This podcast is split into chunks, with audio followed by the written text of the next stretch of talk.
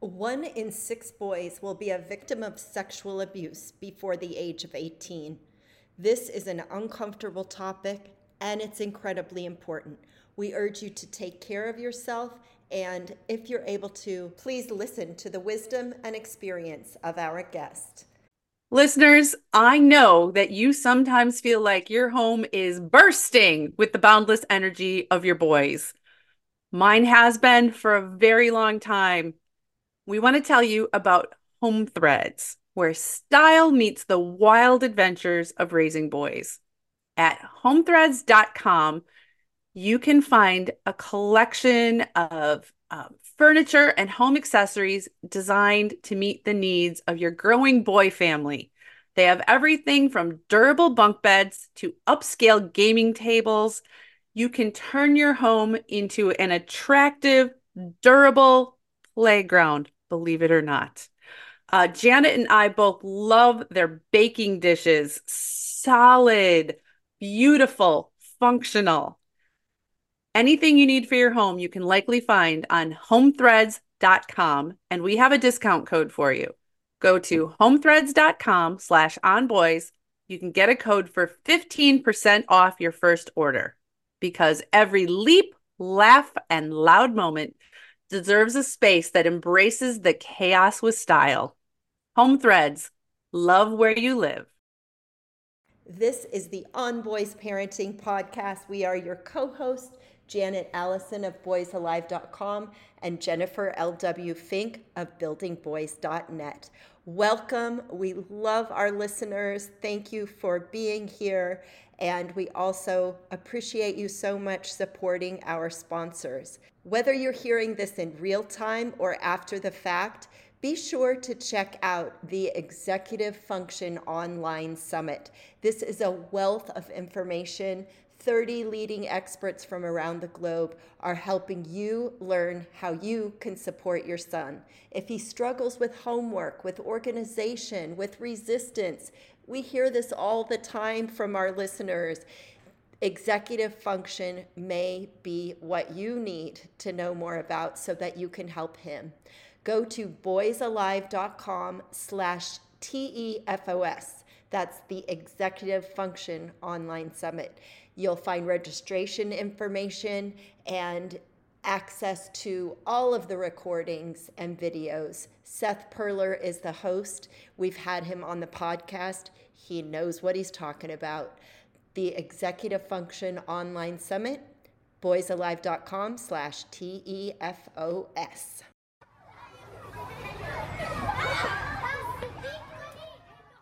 Back off, I yelled. Then I punched him but only in my imagination.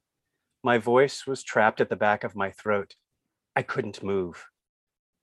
That is Court Stroud, and those lines are from his award winning article, After 50 Years of Sexual Assault Shame, I'm Finally Reclaiming My Voice. This episode might be a bit tough to listen to. If you have experienced sexual abuse and you feel like you need to step away right now, go for it. Take care of yourself, turn this off. If you need help or support, please reach out to us. We will do our best to connect you with people who can help you and we will support you as we can. As uncomfortable as this topic can be, though, it is incredibly important.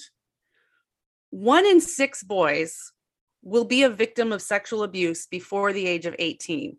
It's one in four for men in their lifetime. Many, including Court, don't disclose the abuse until years later.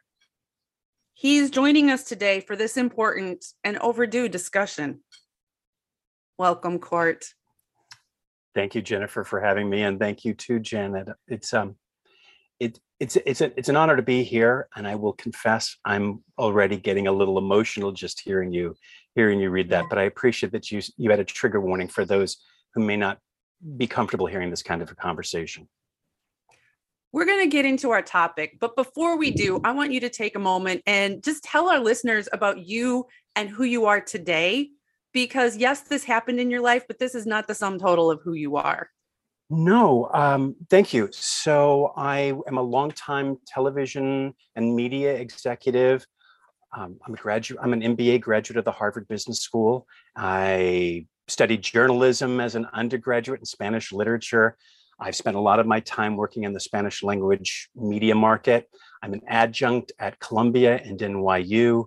So there's a lot about me that beyond this story, but this is a story that I wasn't comfortable talking about, even with some of the people closest to me, really until about four years ago. And there are parts of it that no one knew until four years ago. I started to write this piece four years ago. Okay. And and it was too it was too much emotionally for me.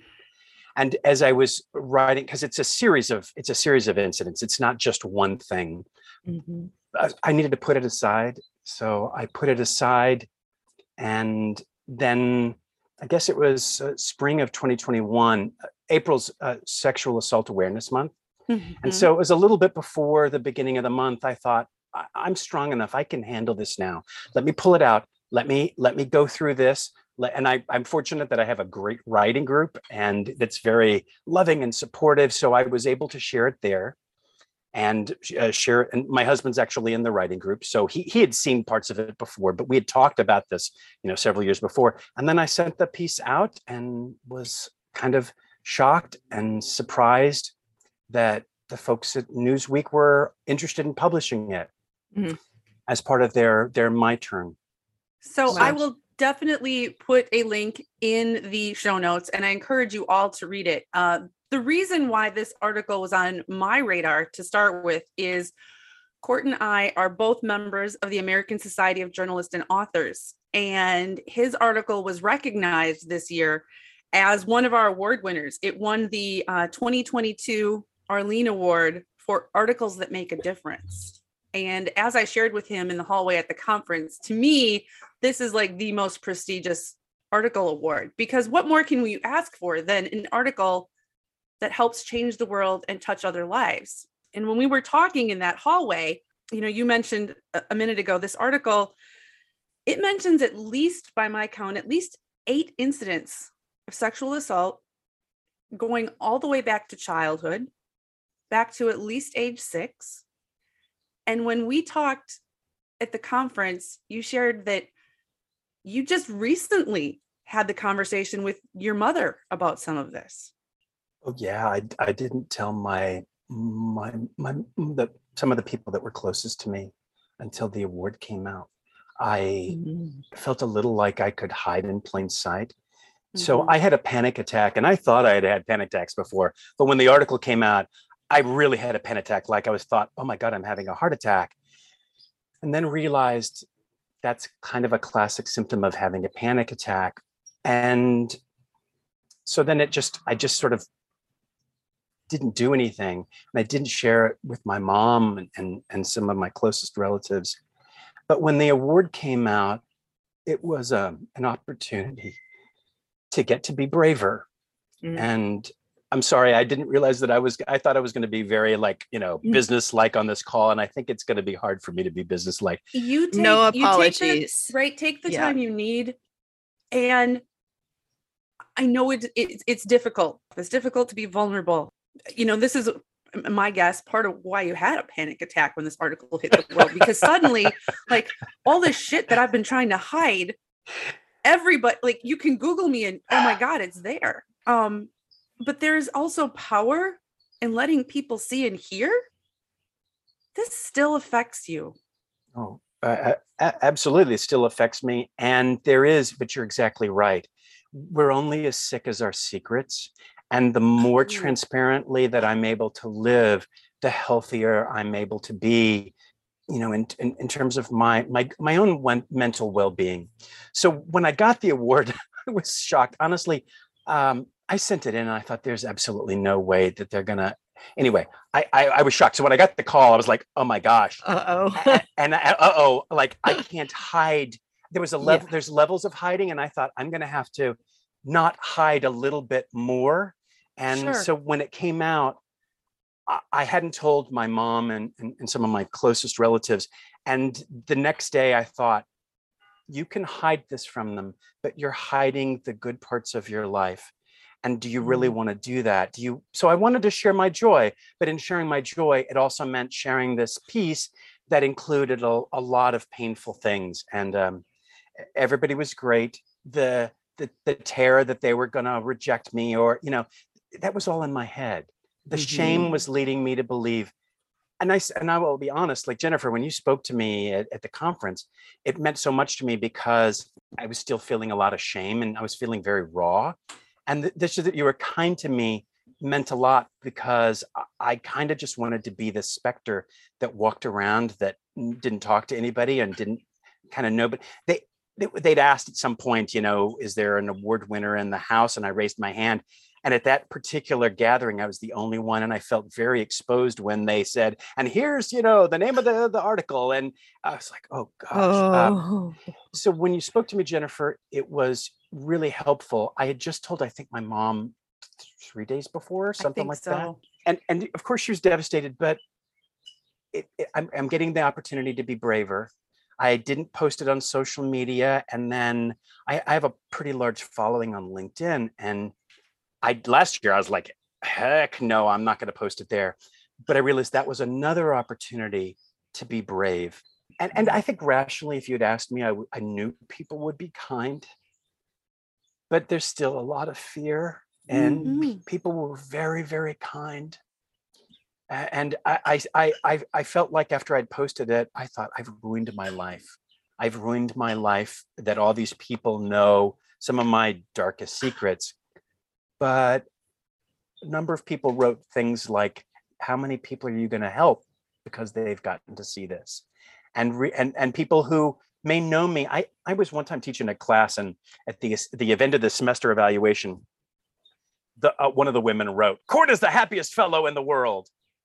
I was actually going through a really tough time right then. And I realized that that's an opportunity to be more authentic. That, may, yes, maybe in the classroom, I needed to present that part of me. But Mm-hmm. there's, we all have lots, we're all icebergs. We all have lots of things that we don't show f- Mhm. coworkers. And it was an opportunity to say, here's a little bit more about me that you didn't know. And maybe that'll give you the permission to feel like you can reveal a little bit more of what's in your life. Because if we get to talk more about um, sexual assault, and, and I think we need to talk about it more for women, uh, for non binary folks, but also for men, because there's an additional maybe I shouldn't say it's an additional stigma, but but sometimes the we men don't want to talk about it because we feel like we should have done something to stop it. I feel like there is an additional stigma. And I've heard this from from other guys too, but we're all growing up in this culture that, you know, well, if you're a guy, certainly you can keep this from happening to you. You know, you're stronger, you're whatever. So if you didn't, what you know, there's something wrong with you, you're deficient somehow. And it's not true, but this cultural narrative is there. And then you add in this cultural narrative that guys are supposed to want sex all the time. And then the fact that even when we do finally talk about sexual abuse and harassment, our focus is often on women and girls. We Mhm. absolutely need to talk about that too. But we have to make sure that we are making space and including everybody in this conversation boys, girls, men, women, non binary, gay, straight, all on the spectrum. And I just was thinking about you as that six year old boy and this idea of, oh, you should have been able to do something about it. And no, you know, just simply No. no, No, No. six year old. no.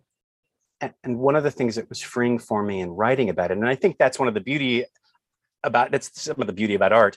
Through art, we can process our feelings. I, I had as I when the first time when I started writing it four years ago, I actually was just writing about the incident in the subway.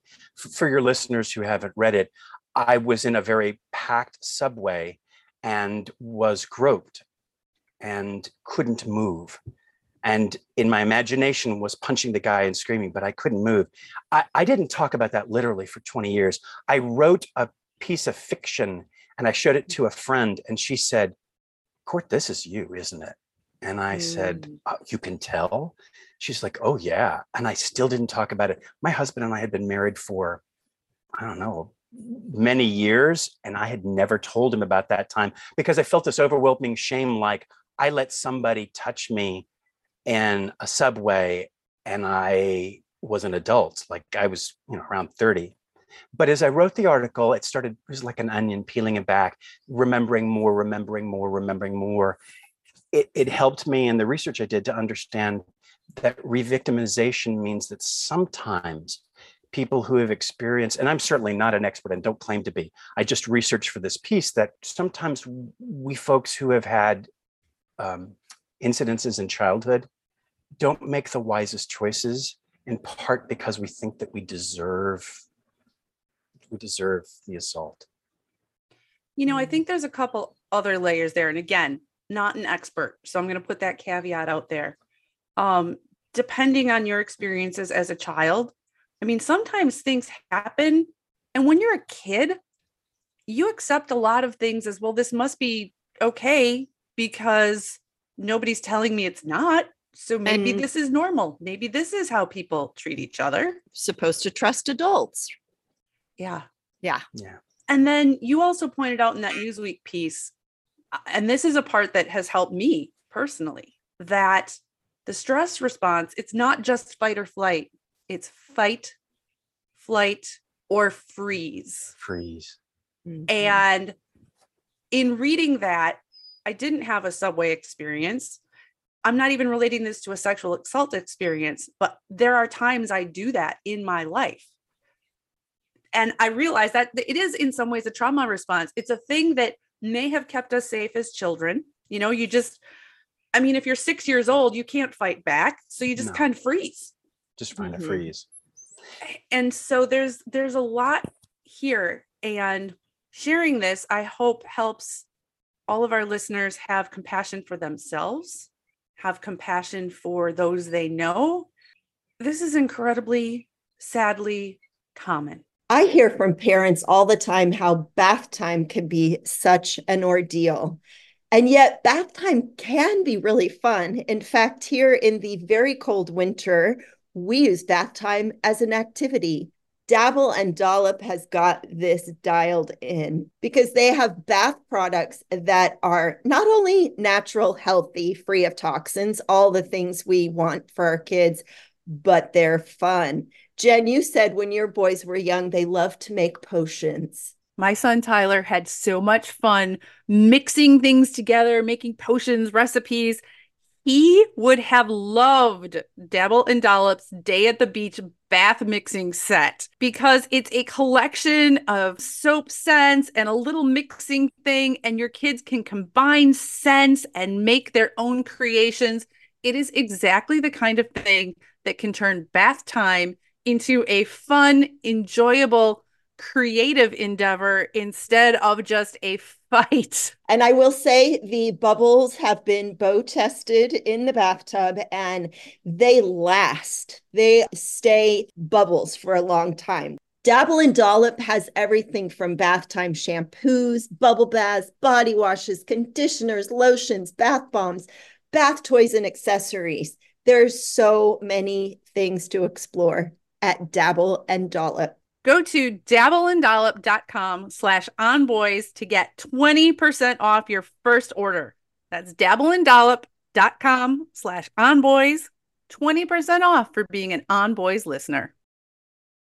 yes and maybe if we talk about it we can prevent it from Yeah. One of the things as I was doing the research, uh, I was reading uh, that for the longest time, many places would have, as a condition of uh, a person, particularly women, ac- accusing someone of rape, that they would ask, "Well, did you fight? Did you fight? Did you fight him off? Fight him off?" And if somebody had gone into to freeze, or sometimes they call it fawn, that that would be used against the accuser, uh, saying, "Well, you didn't fight off the rapist, so obviously you were enjoying it," and and that's just not fair. Yeah. Somehow it seems like that's something that we need to mention in our talking with our children. In our talking about just generally sexual education and sexual relationships and relationships in general, because we maybe i'm guessing i'm trying you know maybe this is part of how we can make it safer for our kids to come to us and and let us know if something has happened. That there's no shame in freezing because it's a i mean it, it's a it's an involuntary reflex. Uh, again i'm not an expert but it made me stop beating myself up for something because i thought i was a coward for 20 years. Right. I i was i was coping the way my body chose my body chose to freeze and then the moment that there was a chance to get to safety i took it. So then there then then flight took over. Right. but, and one of the things that i don't really mention this in the um in the piece is there there were some men laughing behind me. Mm. and and i look back and i think i don't think it it's very possible. They absolutely had no idea what was going on with the groping. But the laughter behind me at the time I assumed they could see and they were laughing at me. So it brought up a whole lot of internalized shame and oh, internalized yeah. homophobia. And uh, and I, I I was like, oh, you know, everybody's laughing at the. I felt this incredible shame. And and writing this piece has also helped me realize they were probably laughing at something that had nothing to do with what, what I thought they were laughing at.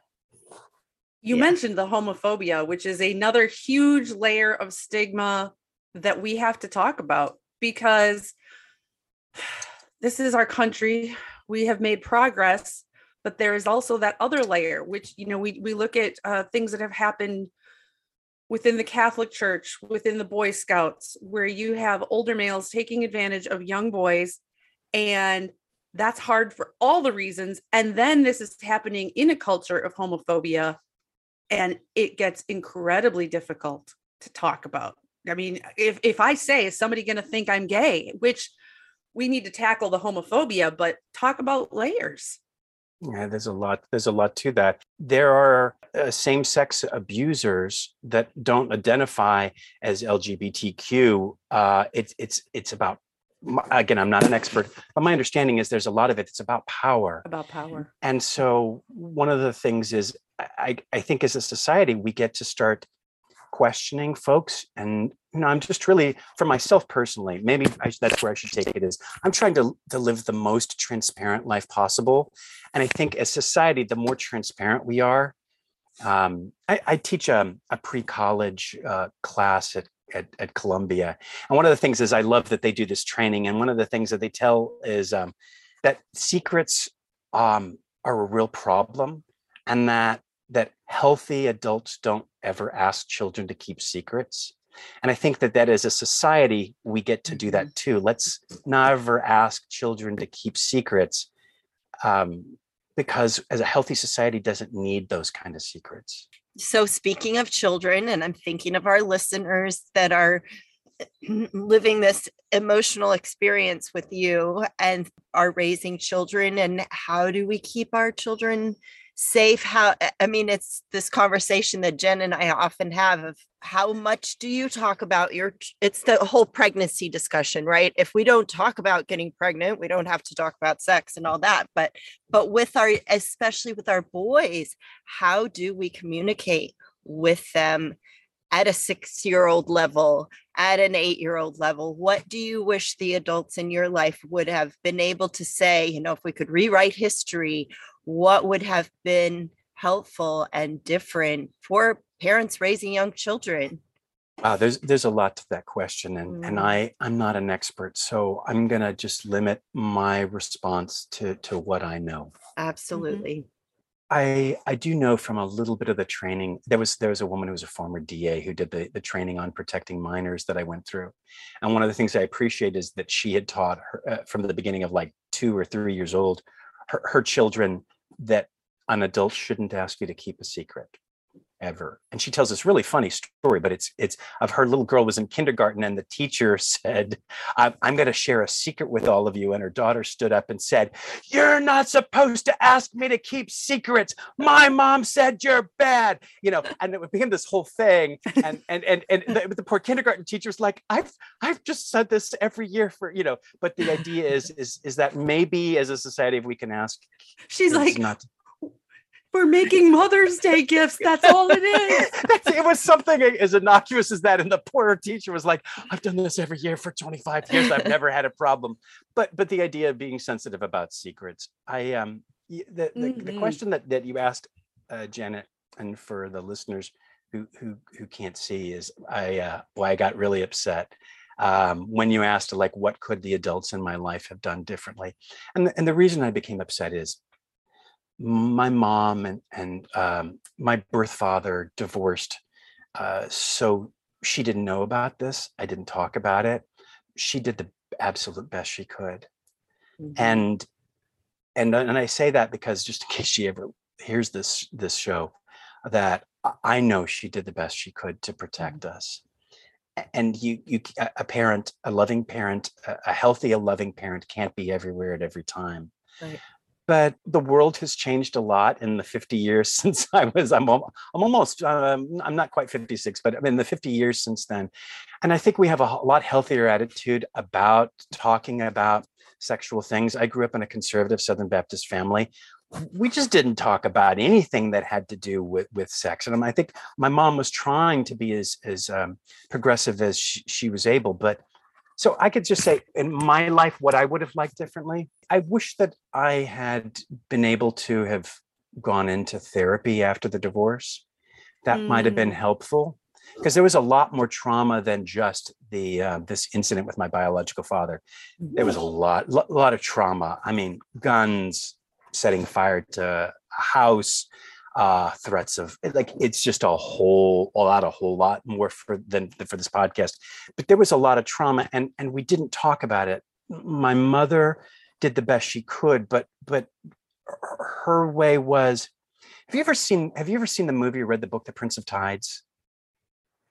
Saw the there's movie a, a, long time ago. Of course. There's, there's a scene where the Nick Nolte character talks about some trauma that their family, and he said the silence was worse than the incident. And in, in our case, there was a lot mm. that happened. And then there was uh, my my mother was only able to handle so much. And so it it just it never happened. And we didn't mm-hmm. talk about it for 40 years and and it wasn't that she you know she did the best she could. The best that is for an adult was it's behind us move forward.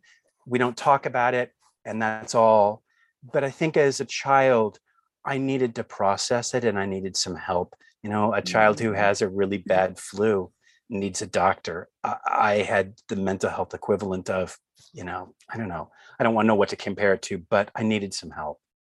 Mm-hmm. that's such a powerful quote the silence was worse than the incident because many of us our parents most certainly probably our grandparents we we did grow up with this um basically shit happen can't undo it go forward. Okay. And sometimes you do what you got to do in the moment. Everybody tries to do the best they can in the moment. I love your compassion towards your mother and i'm, I'm moved by that as a mother myself. But what I hear you saying is that talking about these things, acknowledging openly, e- and even if openly means me and my son riding in a car and I say something, if I say something about whatever the shit is, it makes it okay to talk about it. Mm-hmm. And yeah. that creates an opening. It's yeah. an opening. One of the things in, in doing the research, I um, I, I first broached um, with myself the idea of the incident when I was when I was six, about 23. And one of the things I've read about, again, I'm not an expert, is that it's not uncommon for kids to go through childhood can be you know just traumatic and you're just trying to get through and then mm-hmm. like you get through and you get through college and then you you end up coming face to face with yourself Mm-hmm. And that's what I think happened with me is I was always, you know, and I, I paid my own way through college. And, you know, I, so like it was always, I was so busy, mm-hmm. busy, busy. And then mm-hmm. I get out of college and I'm like, oh, I have to now look at myself in the mirror. I'm not running so fast. And that's another opportunity for maybe for some listeners is to say you know there's there's there's on ramps and off ramps and for me an on ramp to beginning to address some of this was was after after college and when i started to live an adult life. It's never too late. It's never too late either. And i think that is also an important and powerful message. I am sad that you lived with that pain and that shame for so long but I'm glad that you're looking at it now. I'm glad that you are going further in your healing and that you know you're taking these brave steps in part because like you you're helping yourself and you know that you talking and sharing is helping others which is why I was so honored when you invited me onto this podcast. It, it's scary for me to talk about it, and it's still relatively new. Like, oh my gosh, talking about it with eh, you're both so lovely, and Jennifer, you and I have met, but you're basically strangers, and your listeners are strangers. yeah. But but I get to opportunities to get braver and more transparent. Writing the piece was uh, showing it to the writing group was transparent. Then sending it off and having you know the folks at newsweek read it and then they published it and then this award and then posting it you know yeah. on on on linkedin where it, it, looks like it got about 16000 reads and mm-hmm. so now your listeners and and so there's an the more i transparent i become the more it no longer has power over me mm-hmm. and the mm-hmm. more that i'm able to convince myself because i have moments when i believe it and moment when i doubt it that that maybe my pain can be useful for somebody else because then it becomes not something that I have to regret, but it becomes something that I get to accept and to say, mm-hmm. let me use it. Let me use it to help other people. Yeah, use it for good. Absolutely. And I can imagine that our listeners are maybe living into uh, their own experience. And as Jen said at the beginning, you know, if this is painful for you, if this is bringing things up for you as you're listening, then seek help because as yeah. you said, you got to, you got to, you call the doctor for the flu, you got to get help for this too. Oh, absolutely. And I've had a, I've had, I've had a lot of mental, mental. I mean, a lot of therapists. Lot, There was a point um, where I was kind of being uh, trying to face a lot of this stuff, and I was, I, I had, I had two therapy appointments a week uh, for a long time mm. because it was a lot, and it was a lot that I'd yeah. blocked out, and a lot that to to try to recapture. So uh, I, I, I couldn't have done, I couldn't have written this piece if I hadn't had a lot of help. From your perspective, what are some things that you think we those of us who are you know actively parenting are actively aunting and uncling uh, you know caregiving educating children? And then we collectively as a society what are some things that you think that we can do to create a climate of safety for our boys both to decrease um, the chances of boys being victimized and maybe to increase the probability that that when this happens that people feel safer disclosing coming forward and that we can help people sooner rather than you know waiting 50 years 20 years 5 yeah, I, am going to recommend to all of your listeners uh, not to wait 50 years to try to reclaim your voice, uh, which was my experience. Like, if you can, but you know, we all we all do things when we're ready. So I, I wasn't ready until until then.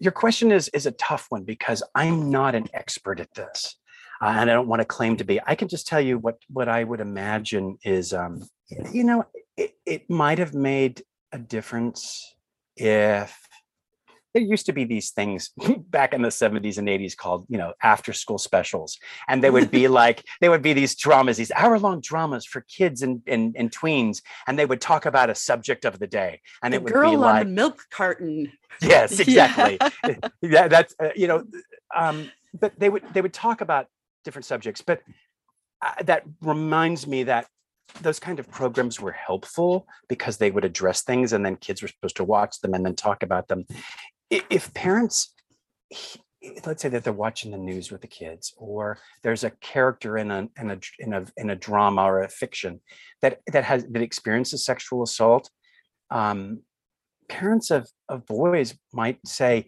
you know it happens to boys too mm. and and and and and even so even if the the depiction is not of a boy being sexually assaulted that it can be like you know it happens to boys too it happens to girls and boys and you know non-binary folks like it happens yeah. and just to say and and if you ever know of anyone that that that happens to you can come to me to talk to because then it doesn't put the if it happens to you if you know anybody just sort of cracking the door open but that's Mhm. just a supposition of like what i might have liked from my life um I just to really like that. That's not even just cracking the door open. You know, it's easier, like you said, because it's not as direct if this happens to you.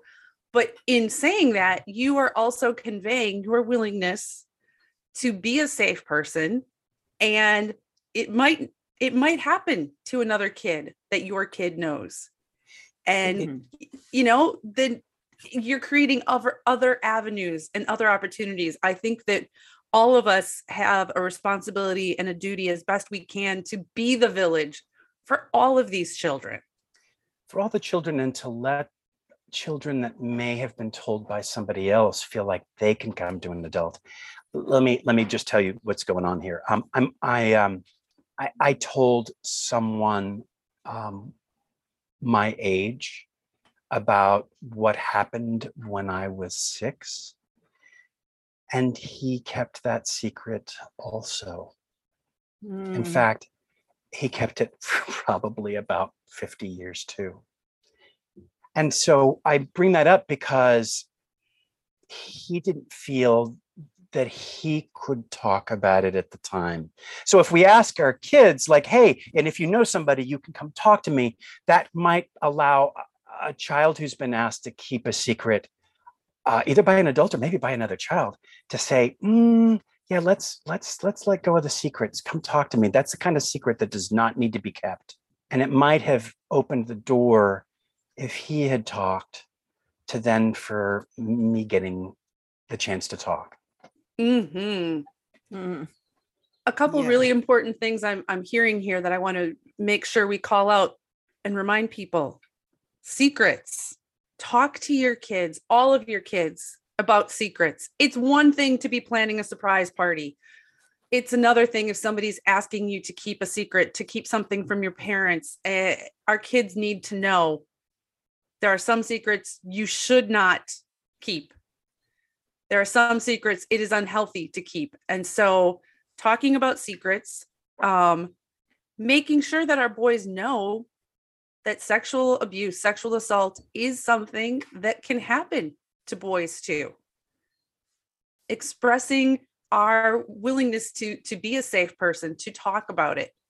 Hey, if you know of this happening with anybody, you can tell me. Taking risks to talk about the tough things and the shit that happens and trauma, even if it's uncomfortable, because if you speak it, then the kids around you know it's okay. And that's a first step towards being able to seek professional support, um, being able to connect with the experts who can help families and individuals through these things. And it's not your fault. It's not your fault. and and i i appreciate you bringing that up janet because for the longest time i thought it was my fault Mm. and now i'm getting to learn that it wasn't No, Jen, that was such a good uh, wrap up, g- good bullet points of this conversation. And I know you'll put those in the show notes because that's those are some uh, Yeah. really effective I'm going to um, put in some links to. I, I need to do a little bit of research, but I'll I'll put in links towards you know hotlines and resources of help and um, support, at least as starting places. Mhm. uh, we do have a massive shortage of healthcare providers, but in every community, um, there are mental health care providers. There are people who work with and help um, people who have experienced sexual harassment and assault. So I also encourage listeners to, whether you need this information or not right now, just find out what's available in your Mhm. community. Find Mhm. that out so that you have that information tucked in the back of your head and you can share that with others either just proactively and when need arises.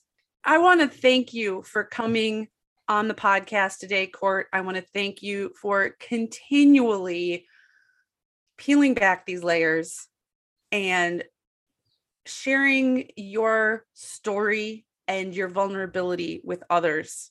It is so scary to do.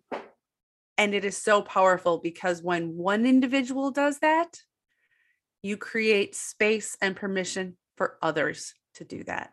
Thank you. Thank you, Court. Thank, you for having me on the podcast and thank you for giving me another opportunity, another layer, another opportunity to be brave because I don't feel brave, but I appreciate that you had me on your podcast so much. Thank you so much. A powerful conversation with Court. So heartfelt. We really appreciate his willingness to share a difficult story with us so that others can benefit. Thank you for being here. If you feel like this will help someone else, please share. We are your co hosts, Jennifer L.W. Fink of buildingboys.net and Janet Allison of boysalive.com. And don't forget to get registered for the Executive Function Online Summit with Seth Perler.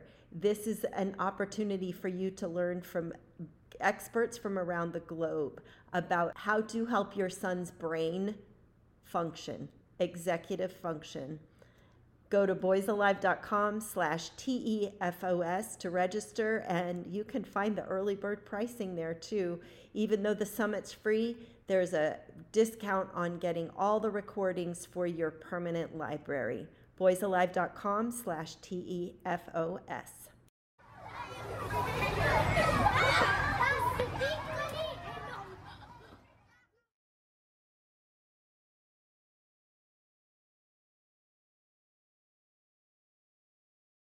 BetMGM has an unreal deal for sports fans in Maryland. Turn $5 into $150 instantly when you place your first wager at BetMGM. Simply download the BetMGM app and sign up using code OldLine150. Then, place a $5 wager on any sport. You'll receive $150 in bonus bets, regardless of your wager's outcome. And if you think the fun stops there, the King of Sportsbooks has plenty of surprises in store. Check out daily promotions, same game parlays, live bets, and so much more. Download the app in Maryland today and get $150 in bonus bets instantly from your first wager. Only at BetMGM. BetMGM and GameSense remind you to play responsibly. See BetMGM.com for terms. 21 plus only. Maryland only. New customer offer. Subject to eligibility requirements. Rewards are non withdrawable bonus bets that expire in seven days. From issuance, please play responsibly. For help, visit mdgamblinghelp.org or call 1 800 Gambler in partnership with MGM National Harbor. Promotional not available in Washington, D.C.